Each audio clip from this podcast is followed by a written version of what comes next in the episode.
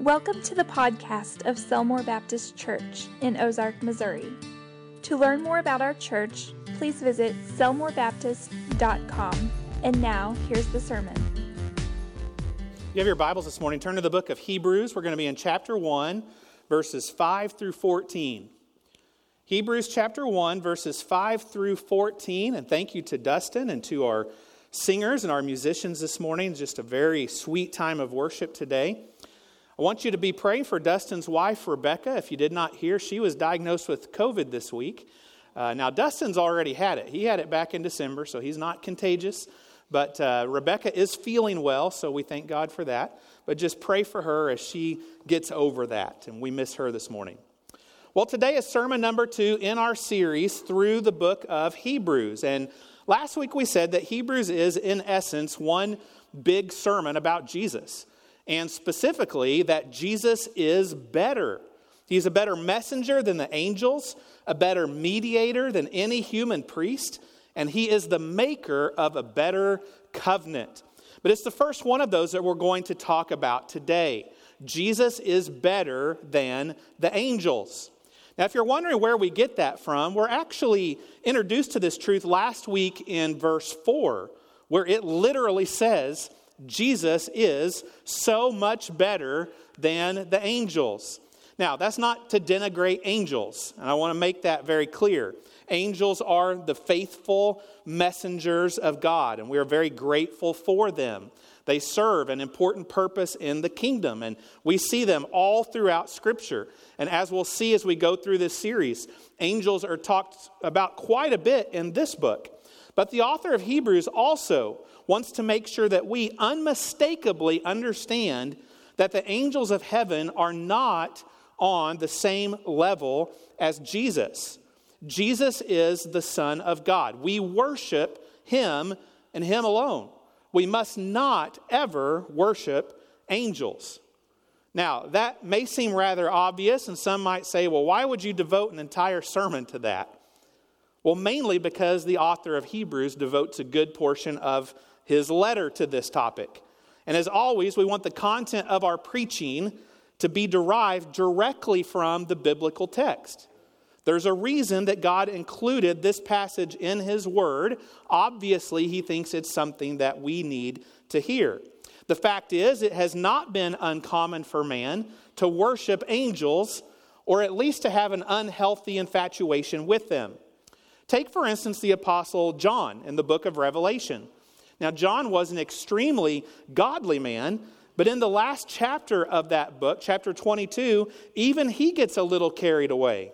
John falls down to worship the angel who showed him things that would take place in the future. And the angel's response to John's gesture is quite adamant. He says, See that you do not do that, for I am your fellow servant.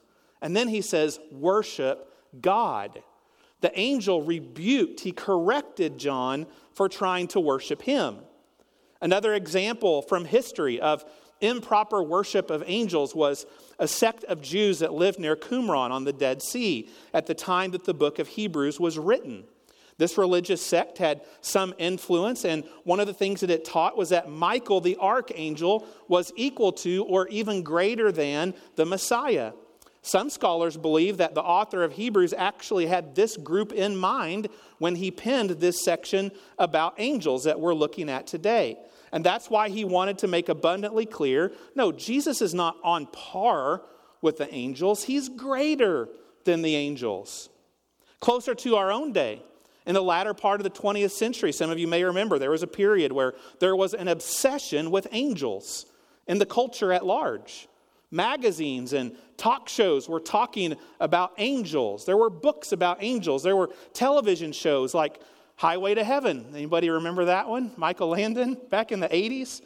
Touched by an Angel in the 90s, very popular show that tapped into this interest. In response to this, Billy Graham wrote a book entitled Angels that became quite popular, and some of you have no doubt read that. Here's the thing there's nothing new under the sun, right? That's what Ecclesiastes tells us. So you can bet that somewhere down the road, if we live long enough and Jesus tarries long enough, once again, there will be a fascination with angels. And some people will take that too far and they will pray to angels and they will worship angels and they will write unbiblical books about angels. And hopefully, somewhere in the back of your mind, you'll think, that goofy preacher we used to have, what was his name? I think he preached on this one time. And what book was that that talked about angels? Oh, I think it was Hebrews. At least I hope and pray that's what happens, is that the Holy Spirit will bring this text back to your mind. The most important thing to know with this passage or any other is that God's word is always relevant. It is always applicable, and there is always a purpose behind every single jot and tittle in the word of God. Of that, we can be assured. So let's dig into this text, and from these verses, we're going to derive five reasons why Jesus is better than the angels. So let's just get right into it, and let's start by reading verse 5. The author says, For to which of the angels did he, the Father, ever say, You are my son, today I have begotten you? And again, I will be to him a father, and he shall be to me a son. Here's the first reason Jesus is better than the angels. He's better than the angels because he is the only begotten son, and angels are not. To put it very simply, who's greater? A son or a servant? A prince or a page, an heir or an errand boy? We know the answer to that, don't we? The Son is greater. And verse 5 makes clear Jesus is the Son, not the angels. Again, that's not to knock angels. They serve an important role. We're thankful for them. We don't want to disrespect them in any way. I'm sure that they're here among us even now. But if we could hear them, they would say to us, Don't worship us. We're not the Son. Jesus is the only begotten of the Father. To drive home this point, the author of Hebrews quotes two passages from the Old Testament one from the Psalms and one from 2 Samuel. These are likely in italics in your Bible to show that they are quotations. Both of these passages speak to the sonship of Jesus Christ. You are my son. And again, he shall be to me a son. Now, we understand when Scripture refers to Jesus as the only begotten of the Father, or as it says in verse 6, the firstborn, it's not literally saying there was a point in history when Jesus was begotten or that when Jesus was born. For Scripture tells us that Jesus has always been from eternity past. Rather, these are terms denoting Jesus' unique and special position of honor as the only Son of God. They are terms of standing and not sequence. Verse 5 goes on to point out God has never told the angels that they are his begotten sons. God never tells the angels that he is their father. Those things are only said in this context to Jesus. Thus, Jesus alone is worthy of praise and glory. We must not take what is rightfully his, namely our worship, and give it to angels. We must not take what is rightfully the Son's and give it to the servants. Jesus is better than the angels because he is the only begotten Son of God, and they are not. Let's keep reading and see what else we can learn. Look at verse 6. But when he again brings the firstborn into the world, he says, Let all the angels of God worship him. Point number two is this Jesus is better than the angels because they worship him, not vice versa. To illustrate this point, the author of Hebrews quotes again, he quotes seven times from the Old Testament in this passage that we're going to look at today. But he quotes here from Psalm 97 and or Deuteronomy 32. Those are very similar passages. It could have been either one or both. And again, many of you will see italics in your Bibles indicating that this is a quotation. In each of these passages, God commands the gods, lowercase g, which can also be translated as angels, to worship Christ, who is portrayed in each of these passages as pouring out wrath and judgment on the enemies of God. For this reason, when verse 6 says that God brings the firstborn, brings Jesus into the world, it's probably not talking about the incarnation there when Jesus came into this world as a baby. It's more than likely talking about the second coming of Christ when he returns as judge and king. If so, the picture that's being painted here in verse 6 is that when Jesus comes back in the clouds with all of his glory, that God will command the angels to worship him and to give him praise. And honestly, the angels love their king. So I bet they'll already be praising him. They'll be excited when Jesus comes back for his church. But the point is, you won't find in Scripture anywhere where Jesus worships the angels. They always worship him. They worship him because he is better. Let's continue reading verses 7 through 9. The author of Hebrews continues to drive this point home. He says, And of the angels, he says, in quote, or excuse me, in italics there, who makes his angels spirits and his ministers a flame of fire. But to the Son, he says, your throne, O God, is forever and ever. A scepter of righteousness is the scepter of your kingdom. You have loved righteousness and hated lawlessness. Therefore, God, your God, has anointed you with the oil of gladness more than your companions. Here's the third reason Jesus is better than the angels He's better than them because he is king, whereas angels are ministers who do his bidding. So, first, let's talk about Jesus being king. Verse 8 speaks to the throne of Jesus being forever and ever. Of his reign, there will be no end. That same verse speaks of Jesus having the scepter of righteousness. The scepter, of course, was the ornamental staff of kings, which they would carry at royal ceremonies and use to acknowledge those who were seeking their audience. Again, it's a symbol of royalty, showing that Jesus is king. Verse 9 depicts God the Father anointing Jesus with oil, just as would be done in the coronation of a new king. All of this imagery is meant to show what we in this room already know that Jesus is King of kings, that he is Lord of lords, that he sits on a throne at the right hand of the Father and sovereignly rules and reigns over his eternal kingdom. He is King Jesus. This, however, is not the place or role of the angels. Just as verse 6 says that the angels worship Jesus, verse 7 implies that they serve him. They do his bidding. Verse 7 quotes from Psalm 104 and saying that angels are spirits, or that can also be translated as winds, that they are God's ministers who resemble a flame of fire. The imagery of wind is a reference to angels' swiftness as the messengers of God. And the imagery of fire is a reference to their brilliant brightness and radiance, reflecting the glory and holiness of God. If you look at examples in Scripture of humans having interactions with angels, the angels always frighten them. Why? Because they've come directly from the Shekinah glory of God. They're shining, they're bright, they're brilliant. These angels, they're, they're not just little cherubs sitting on clouds playing harps. Again, if you know the scripture, the angels of God are fast and they are fierce. They are not warm and cuddly, but they are awe inspiring and fearsome. But the key word there in verse 7 is that angels are ministers, or some translations say servants. The point is that the angels' whole purpose the whole reason for their existence is to minister to or serve the people of God at the direction of King Jesus. We'll actually talk more about this when we get to verse 14. But for now, what I want us to see is a distinction that the author of Hebrews makes here. Jesus is king.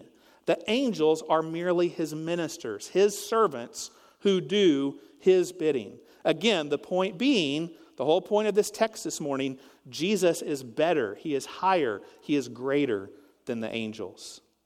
All right, what does God the Father say to his Son next? Look with me, if you would, at verses 10 through 12. And, the author of Hebrews goes on in quoting the Old Testament, you, Lord, in the beginning laid the foundation of the earth, and the heavens are the work of your hands. They will perish, but you remain, and they will all grow old like a garment like a cloak, you will fold them up and they will be changed, but you are the same and your years will not fail. Reason number four why Jesus is better than the angels is because he is the eternal creator, whereas angels were created by him.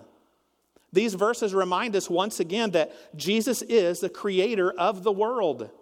Verse 10 borrows from Psalm 102, saying, In the beginning, the Lord laid the foundation of the earth, and the heavens are the work of his hands.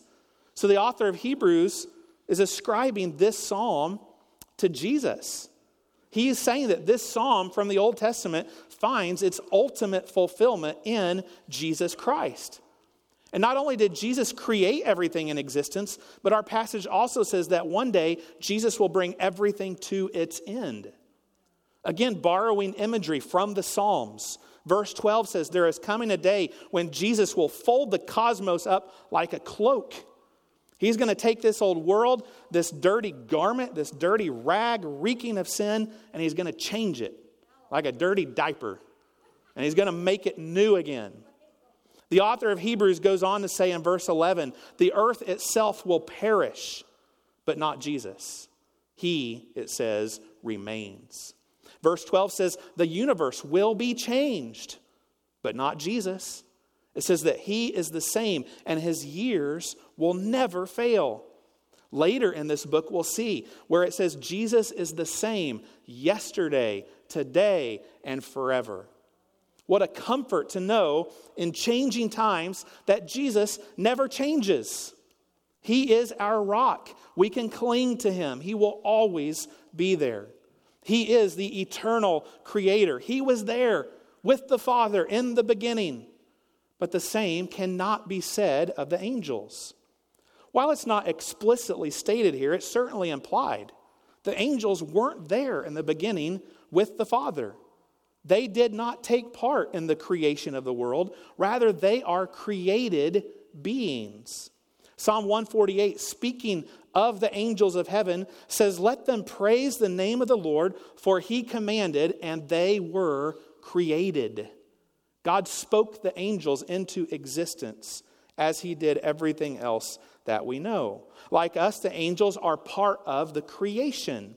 In fact, Psalm 8 says that man was made just a little lower than the angels, just a little bit lower than them.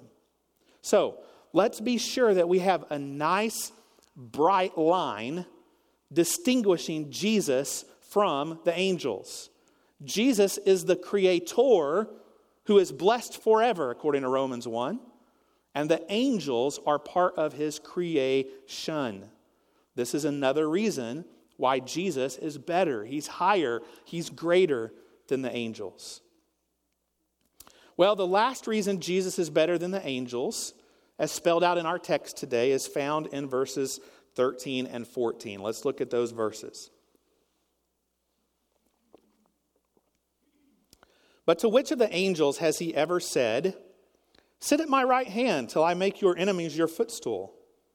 Are they not all ministering spirits sent forth to minister for those who will inherit salvation. Point number five is this Jesus is better than the angels because he sits at the right hand of the Father, whereas angels minister to the elect, they minister to God's people. The author of Hebrews points out once again that it is Jesus who occupies the highest place of honor in heaven, sitting at the right hand of the Father and not the angels. In fact, verse 13 quotes Psalm 110, in which the Father says to the Son, Sit at my right hand until I make your enemies your footstool. I love that verse. There's coming a day when all the enemies of Christ, all the men down through the ages who have opposed Jesus and persecuted his bride, the church, will stand in judgment before Almighty God, and they will give an account for their actions. Verse 13 says, Such men will be placed under the feet of Jesus. He will use them as his footstool. Men such as Pharaoh and Nero and Hitler and countless other enemies of God will bow before King Jesus and he will crush them under his heel. That cannot be said for any other person or being in the universe. Not even the angels will get that privilege. Only Jesus. So if angels are not at the right hand of God, as Jesus is, and if the enemies of God will not be made their footstool, as they will for Jesus, then where are the angels? What are they doing? What even is their purpose? Verse 14 gives us the answer to that. It says that angels are ministering spirits sent forth to minister to those who will inherit salvation. In other words, the primary job of angels is to take care of the people of God. And goodness knows, some of us need a whole lot of taking care of. Some of us need more watching over than others. But that's the angel's role. That's their purpose, is to take care of God's elect, to minister to God's people, to all of those, it says, who will inherit eternal life. And I think that you can make a good case that includes those whom God knows in his foreknowledge are his people, but have not yet been converted. In other words, God sends his angels to watch over his elect even before we actually become a Christian. I'm sure there's more than one person in this room who would testify. The only reason I'm alive and following Christ today is because I know that God was protecting me when I was lost and living foolishly. If we had any idea how often God sent his angels to minister to us and to protect us, I think it would blow our minds. I think it would humble us. And God is so good, isn't he? to watch over us. His grace is amazing. But the point for our purposes today is to distinguish between Jesus and the angels. That's what the author of Hebrews is trying to accomplish here. Angels serve an important role, they serve a vital role as ministers to God's people. But they are not the ones sitting at the right hand of God using his enemies as their footstool. That spot is reserved for Jesus and him alone. And for all these reasons, again, Jesus is better than the angels. Now, as we reflect on what we've covered today, I think if I were you, if I were in your shoes, I'd probably be asking the question so what? Jesus is better than the angels, so what? What does that mean to me? How do I apply that to my life? How do I apply that to my faith? I'm glad you asked. I would suggest two things, all right? Number one, it is helpful for us to know and acknowledge that there is a tendency in humans, I think it's part of our fallen nature, to gravitate toward worshiping the creation, as in angels, rather than the Creator. Romans 1 addresses this, speaking of those, it says, who exchange the truth of God for the lie and worship and serve the creature rather than the Creator who is blessed forevermore. As we've established today, angels, while they are supernatural beings and heavenly beings, they're just creatures. They're not divine in the sense that they're, they're God, they're, they're created. Again, just a little bit higher than us. And so it's wrong of us to elevate angels to the place of Jesus. We must not worship them. We must not ever pray to them. We must not revere them in our hearts. Even if we believe that an angel has helped us at some point, we can appreciate them, but we must not hold them in reverence. We only revere God and His Son Jesus, who sends them to us. Second application this is the final point today. If the angels of heaven, who have direct access to God and see Him and know Him in a way that we presently cannot, if they, with all that they know, worship Jesus and serve Jesus, how much more should we? Listen to the angels this morning. Listen to the text. They love Jesus. They worship him. They minister to him. They do his bidding. Remember what the angel told the shepherds? I bring you good tidings of great joy, which will be to all people. There is born to you this day in the city of David a Savior who is Christ the Lord. He was pumped. That angel was excited. He was genuinely happy that Jesus had come. And then all the angels joined in. Glory to God in the highest, and on earth, peace and goodwill toward men. They were so excited for us that Jesus had come, that he had made a way for us to come to the Father. If Jesus is the Lord and King of the holy angels of heaven, then let him be our Lord and King as well. And if you're here today and you're ready to follow Jesus, the one who sits at the right hand of the Father, the one who one day will return to judge the living and the dead, then scripturally, all you must do is admit that you're a sinner, believe that Jesus died for you and rose again, and commit your life fully to serving Him, to living for Him. You know what the Bible says happens when even one sinner repents? It says there is joy in the presence of the angels of God. They celebrate, they rejoice when one sinner comes to repentance. If you're here today and you've never given your life to Christ, I hope that you'll find me after the service or Pastor Bill or any mature Christian in this room and say, Hey, I want to follow Jesus. I want to be a Christian. And we'd love to share with you more about that.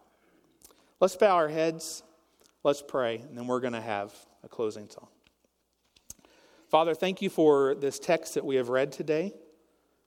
Um, Lord, thank you for your angels. We thank you. They are ministers to us, and we're grateful for them. But God, help us to remember that no being in this universe can ever take the place of your Son, Jesus. Lord, we know that if we must, if we come to you, it must be through him. And so, God, I pray if there's anyone here today who's never put their faith in Jesus Christ and turn from their sin, that they would do that this very day. We love you, Lord. We ask these things in Jesus' name. Amen.